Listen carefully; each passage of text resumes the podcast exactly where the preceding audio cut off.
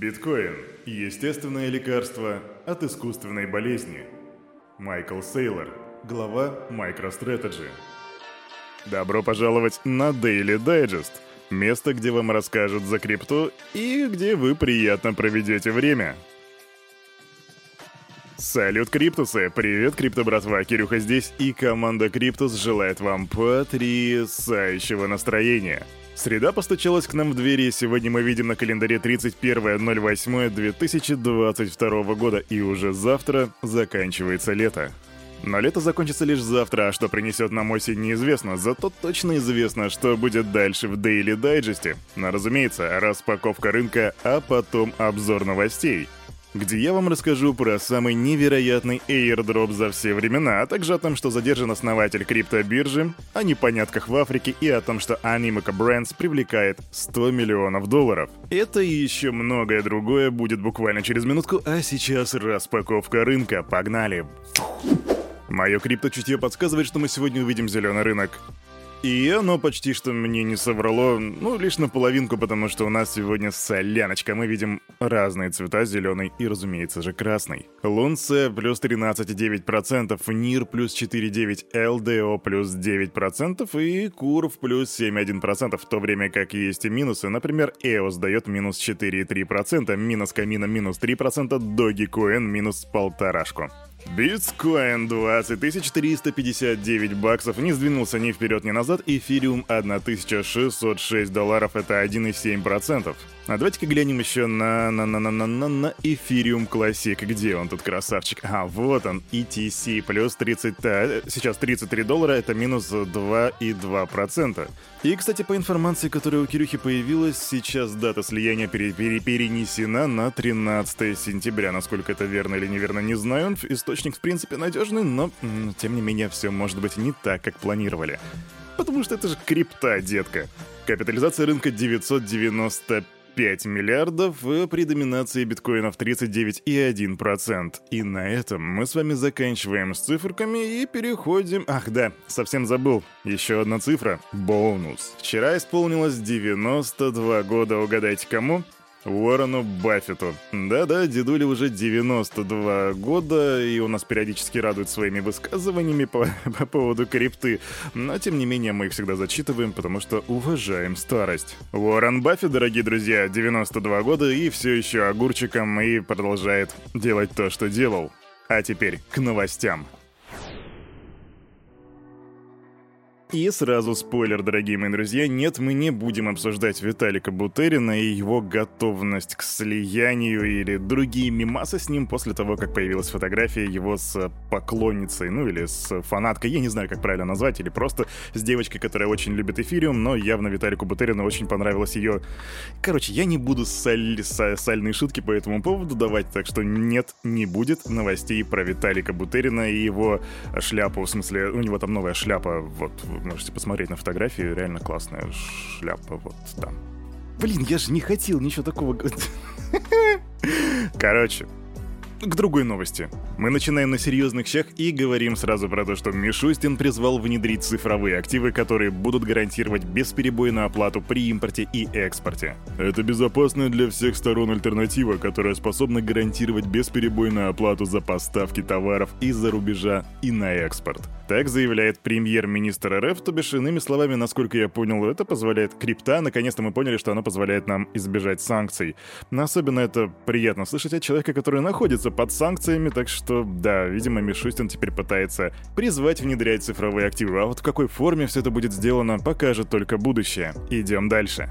И, похоже, в Иране тоже кое-что поняли, потому что иранские бизнесмены теперь могут импортировать автомобили, используя для оплаты криптовалюту вместо долларов США или евро. Об этом заявил министр промышленности, горнодобывающей отрасли и торговли Реза Фатеми Амин. Потрясающее имя. По соглашению между Министерством промышленности и Центральным банком Ирана, импорт из-за рубежа может обрабатываться с использованием криптовалют, так уточняет ведомство. И учитывая, как... Если ты, мой дорогой друг, любишь трейдить, то ты наверняка знаешь, что такое фрактал. Так вот, если взять фрактал от пути Ирана и пути Российской Федерации, то мы увидим, что у нас очень много общего. Например, недавно Иран был самой подсанкционной страной, теперь это Россия и... Но мы видим, что Иран теперь переходит на вот криптовалюты, и мы тоже делаем шаги в сторону криптовалют, поэтому, возможно, крипта скоро станет неотъемлемой частью, если уже не россиян, то российского бизнеса. Такие вот дела в Иране. А теперь прямым рейсом переносимся из Ирана в Албанию, где задержали основателя криптобиржи Thodex Фарука Фатиха Озера, объявленного в международный розыск. Личность задержанного была подтверждена результатами биометрической проверки, и ты, скорее всего, не знаешь, что такое Thodex, поэтому я тебе расскажу. Thodex — это турецкая криптовалютная биржа, которая была основана в 2017 году, и в апреле 2021 года ее основателю внезапно захотелось уехать из страны и прекратить свою работу. Так вот, более 2000 клиентов Thodex подали на нее суд с обвинениями в мошенничестве и краже миллионов долларов. И теперь Фарук Фатих Озера задержан, и то, что будут ему вменять, предъявлять, мы узнаем уже в следующих новостях. Идем дальше. А теперь из Албании в Центральную Африканскую Республику, и тут у нас быстро новость. Конституционный суд Центральноафриканской Республики постановил, что покупка гражданства, электронного вида на жительство и земли с использованием криптовалюты, которое правительство само запустило в прошлом месяце, является неконституционной, то бишь запрещена. И да, ты все правильно понял, они такие: давайте сделаем у нас криптовалюту. Давайте. Что, прям как в Сальвадоре? Ну да. Запускаем. А можно ли покупать жилье на эту крипту? Да, вообще-то нельзя. Вот так примерно все выглядит на данный момент в Центральноафриканской Республике. Все ж таки Рюха здесь может сказать, типа, what the fuck, а зачем вообще все это было делать? Но, разумеется, мне никто не ответит. Вот. А на этом наш географический крипто-тур закончен, мы можем расположиться так приятненько в кресле и поговорить уже про какие-нибудь бренды. Например, про Animoca Brands. Оператор блокчейн-игры Animoca Brands привлек $100 миллионов в форме конвертируемых облигаций, которые приобретает принадлежащая властям Сингапура фирма Temasek. Получается, что в Animoca Brands так или иначе инвестирует государство Сингапур, да? Если ты не знаешь, кто такие Animoca Brands, то это гонконгская фирма, которая является издателем ряда видеоигр по типу The Sandbox, Crazy Kings и Crazy Defense Hero, а также ряда цифровых продуктов на основе интеллектуальной собственности. И у них сейчас идут такой раунд финансирования, они уже, если не ошибаюсь, привлекли $359 миллионов, и вот еще $100 миллионов, итого почти что $500 миллиарда. Ну что ж, похоже, у Animoca Brands пока что все серьезно, будем смотреть, что будет дальше. И еще одна быстрая новость. Криптовалютный кастодиан Fireblocks добавил поддержку децентрализованных приложений и NFT-экосистемы Solana для пользователей и разработчиков. Об этом сообщает The Block. Веб-3-движок от Fireblocks предлагает Solana разработчикам высочайший уровень безопасности, когда речь идет о доступе к блокчейну и его экосистеме приложений. Так заявляет глава компании Майкл Шаулов. А я напомню тебе, что экосистема Solana, хоть и обладает большим количеством косяков, тем не менее находится на 6 месте в рейтинге DeFi Llama, уступая лишь Ethereum, Трону, BNB Chain, Avalanche и Polygon. А объем заблокированных в ней средств составляет $1.37 миллиарда.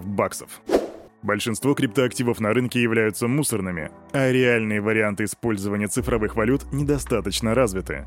Такое мнение высказала глава блокчейн-подразделения Onyx от финансового конгломерата JP Morgan, которого зовут Умар Фарук. В ходе организованного денежно-кредитным управлением Сингапура семинара Green Shots он отметил, что регулирование отстает от роста отрасли, и это сдерживает многие традиционные финансовые учреждения от участия в рынке. Большая часть криптовалют все еще мусор на самом деле, за исключением, я бы сказал, нескольких десятков токенов. Все остальное, что было упомянуто, или шум, или откровенно просто уйдет. Вам нужно, чтобы все эти вещи созрели, чтобы с ними можно было делать продукт. Сейчас мы к этому еще не пришли. Большая часть денег Web3 сегодня в текущей инфраструктуре используется для спекулятивных инвестиций. Так говорит Фарук. И вот знаете, крипто-братва, я тут много чего могу наговорить в плане того, что традиционные институты и традиционные финансовые учреждения, но просто мнение Кирюхи может не совпадать с мнением многих людей, поэтому я просто оставлю этот момент без комментариев. Идем дальше.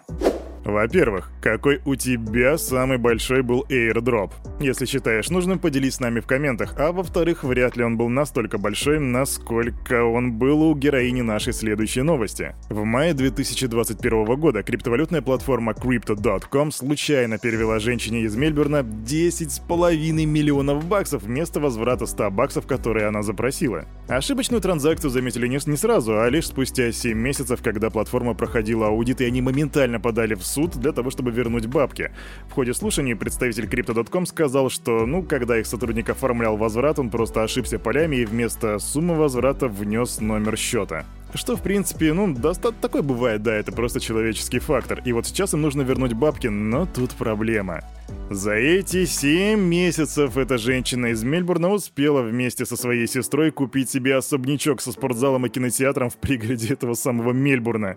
Да, так что теперь они живут просто на роскошной вилле за 10,5 миллионов баксов, и криптобиржа теперь просто вынудила суд заставить их продать имущество и вернуть платформе оставшиеся деньги. Airdrop в 10,5 миллионов баксов, которые потом забирают. Я представляю, как она офигела. Ну ты прикинь, ты сидишь такой, и тебе прилетает просто уведомление: 10,5 миллионов баксов зачислены тебе на счет. И ты такой: ё-моё! Но жаль, что это все-таки не фантастическая сказка, у нас не Нарния, и бюрократическая система все-таки изымет теперь эти баблосики, и да, женщина останется без особняка. Грусть, печаль. А на это утро у этого парня за микрофоном все. С вами, как всегда, был Кирюха, и команда Криптус желает вам потрясающего настроения на весь предстоящий день. И помните, все, что здесь было сказано, это не финансовый совет, не финансовая рекомендация. Сделай собственный ресерч и прокачивай финансовую грамотность. Увидимся завтра, 9:00. Пока!